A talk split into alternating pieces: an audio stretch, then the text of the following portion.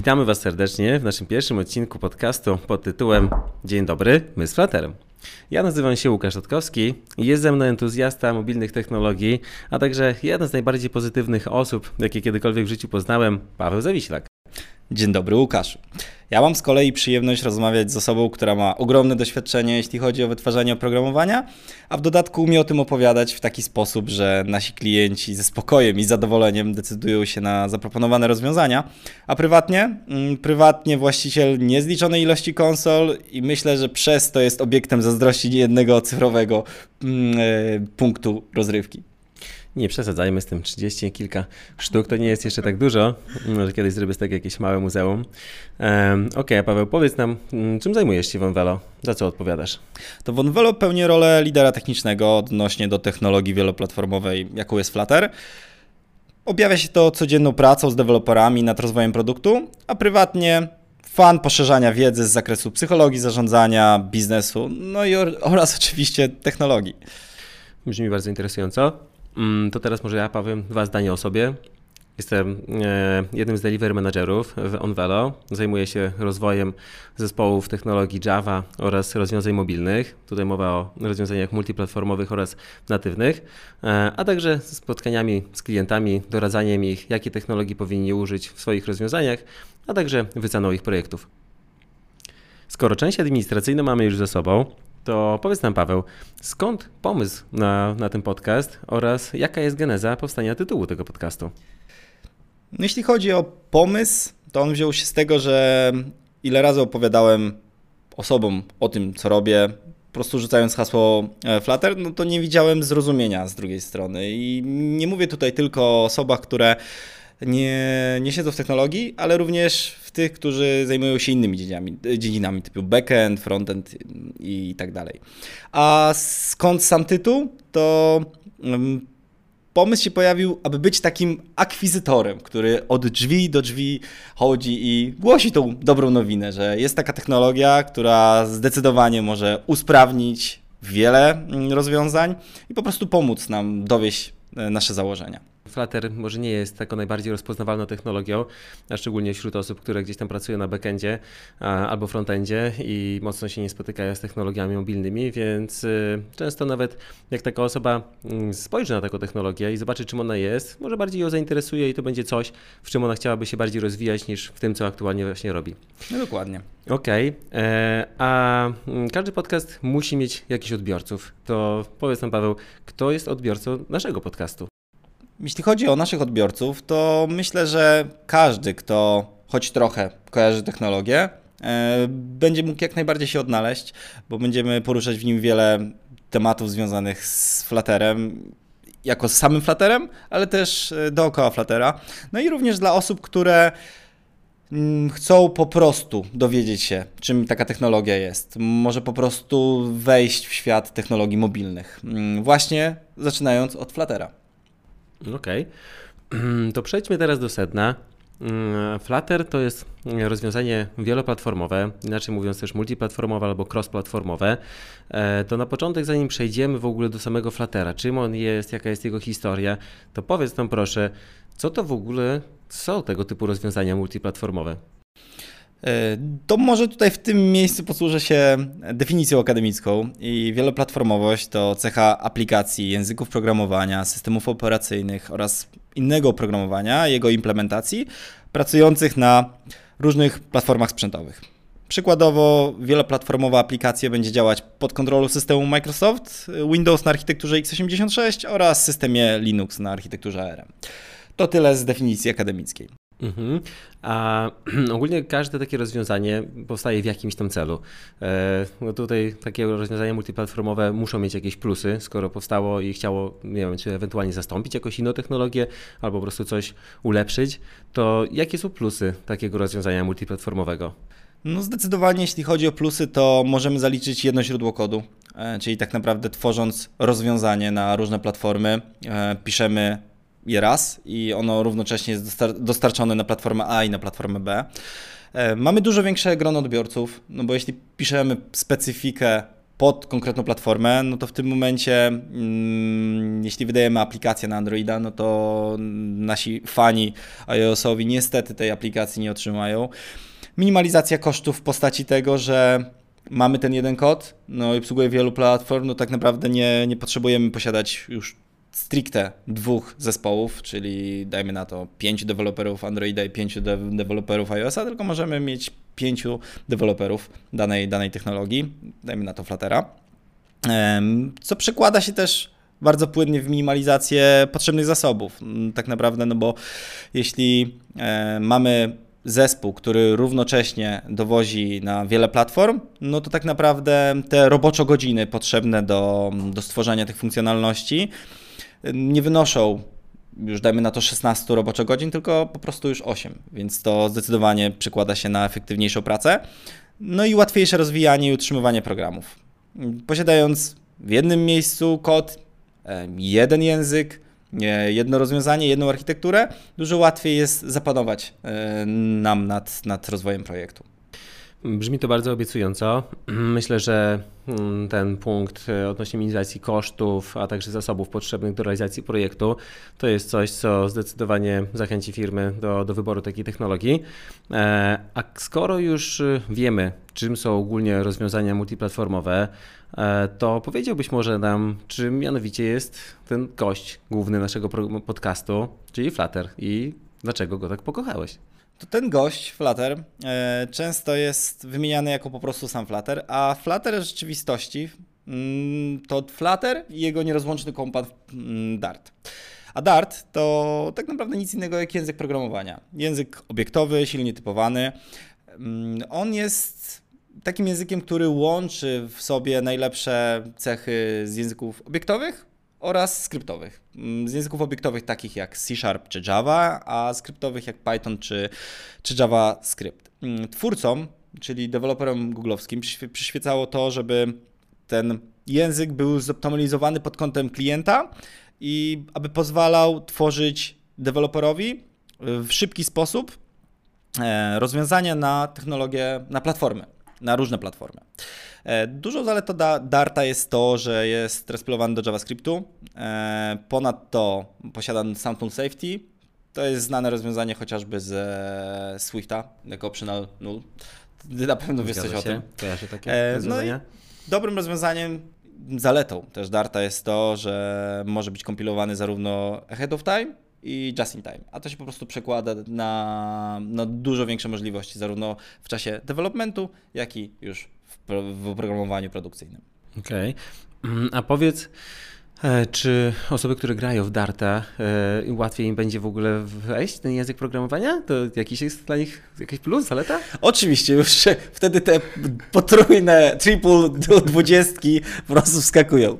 Ale to akurat trafna uwaga, e, że rzeczywiście Dart jest dużo bardziej znany jako, jako rzutki barowe. jeśli wpiszemy sobie Darda w wyszukiwarkę googlowską, to, to będzie pierwsza pozycja. Może byś kupił tarczę, Aha, może zasady. Także rzeczywiście, e, jeśli, e, jeśli ktoś nie spotkał się wcześniej z tym językiem programowania, to jego skojarzenie będzie właśnie szło w tą stronę.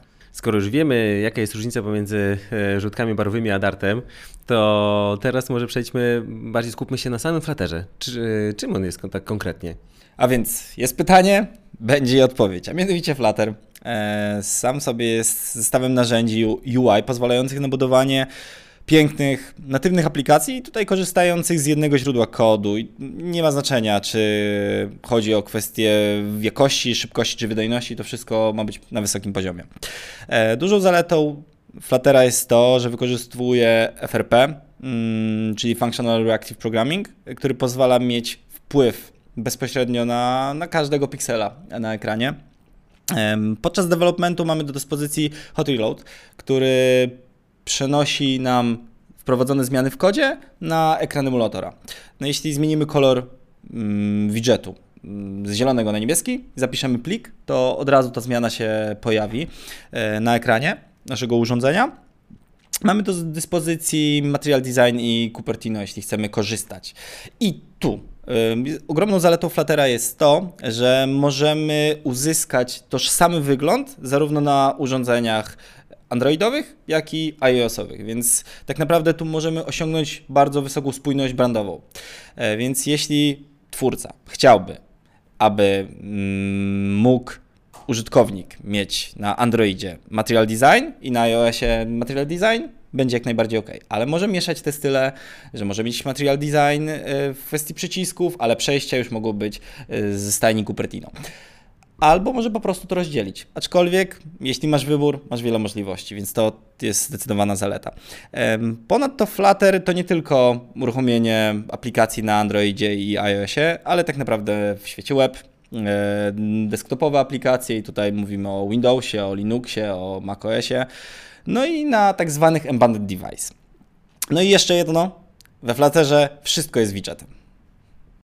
To rozwiązanie wygląda na bardzo elastyczne, a z elastycznością przeważnie wiążą się jakieś koszty. Powiedz, jak to wygląda w przypadku Fluttera? Czy ten projekt jest y, open source'owy, czy oparty na jakichś licencjach płatnych i jak jest z jego ceną? No i tu mam dla Ciebie bardzo dobrą wiadomość, ponieważ Flutter jest darmowym rozwiązaniem, jest oparty na licencji BSD3, e, więc tak naprawdę możesz z niego skorzystać, jeśli myślisz o małych projektach prywatnych, jak i globalnych rozwiązaniach.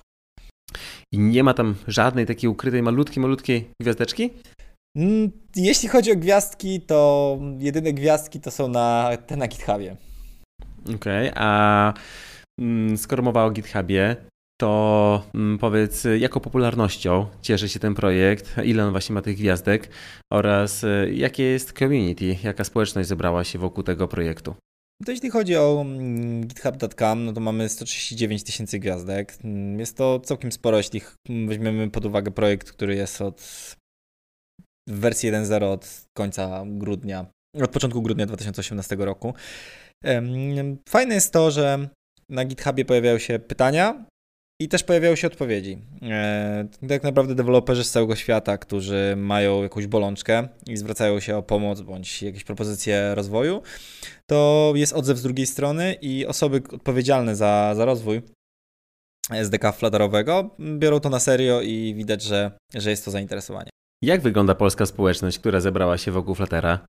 Jeśli chodzi o społeczność, to zdecydowanie Facebook mm, i polska grupa o nazwie Flutter Developers Poland.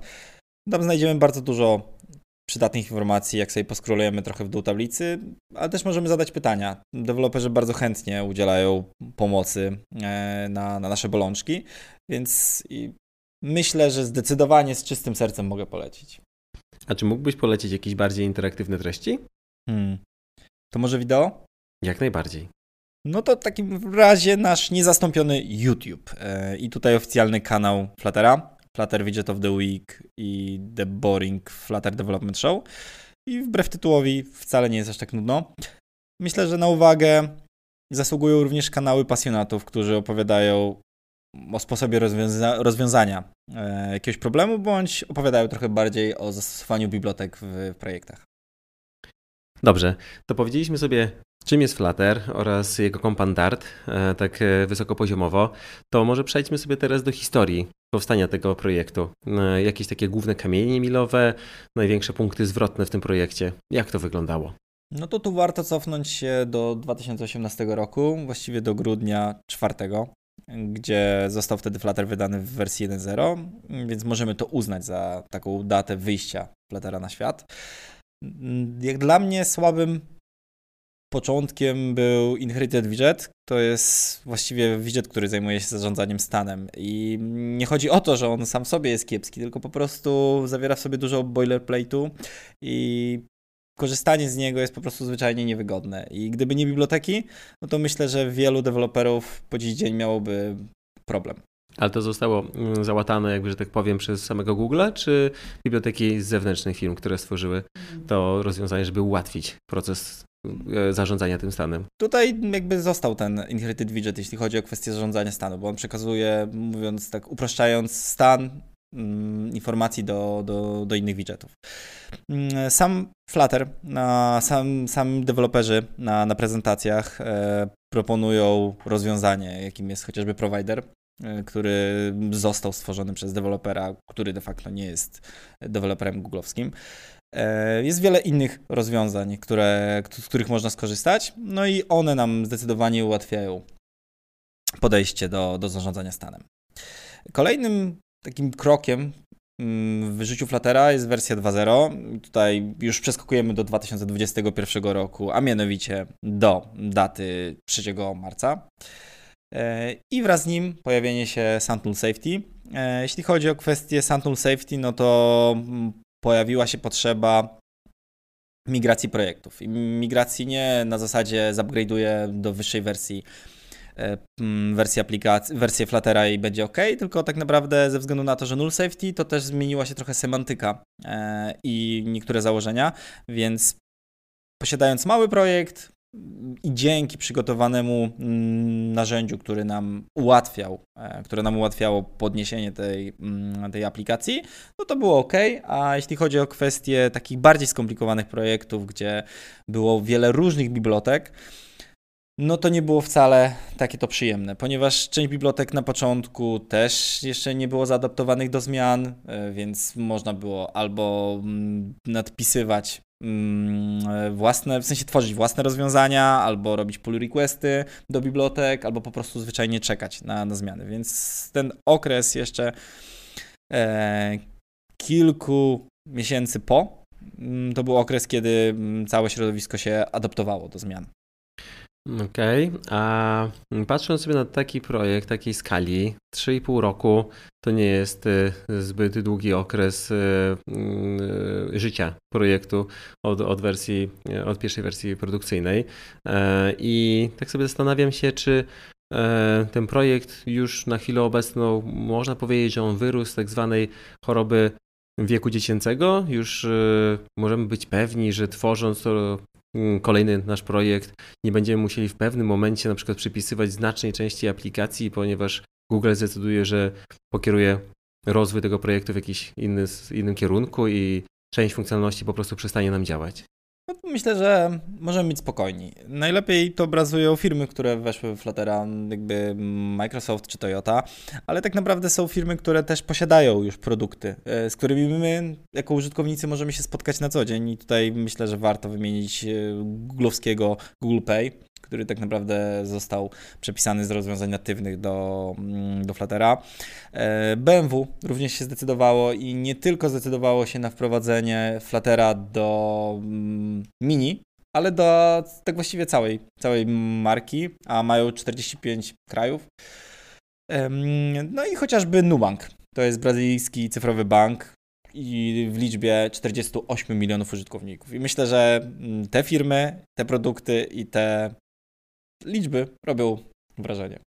To teraz przejdźmy do innego tematu, a mianowicie poruszylibyśmy kwestię konkurencji. Czy Flutter ma jakąkolwiek konkurencję e, i czy istnieją już tego typu rozwiązania na rynku? No skłamałbym, gdybym powiedział, że Flutter to jest jedyne rozwiązanie, nie ma niczego innego na całym Bożym świecie. Tak naprawdę rozwiązanie, jakie kryje się za wieloplatformowością, jest już znane od dłuższego czasu i mamy na rynku kilka możliwości, z których możemy skorzystać. Na pewno możemy zaliczyć do tego Zamarina, Ionika i React Native'a. A czy któryś z nich jest jakiś taki szczególny i najbardziej popularny? Myślę, że w Polsce tutaj React Native jest bardzo popularny ze względu na to, że e, wywodzi się z Reacta mm, i tutaj z JavaScriptu, więc tak naprawdę spora rzesza deweloperów zna ten język i przez to jest im dużo łatwiej tworzyć. E, tak naprawdę, jeśli chodzi o kwestię React Native'a, mm, to został stworzony przez Facebooka i to też wpływa na jego popularność. Mm, dobrze, to jest bardzo szeroki temat i o tym, e, w jaki sposób te technologie zostały zbudowane, jaka jest ich historia oraz jak one działają, można byłoby długo opowiadać. E, I tutaj chyba byśmy postawili kropkę i zakończyli dzisiejszy odcinek. A w kolejnym odcinku przyjrzymy się głównym konkurentom Fluttera, a także wykonamy jego analizę SWOT. To co? Pierwszy odcinek mamy już za sobą. Dzięki Paweł za rozmowę. Dzięki również. Było odlotowo. Odlotowo jak zawsze. Zapraszamy na kolejny. Cześć.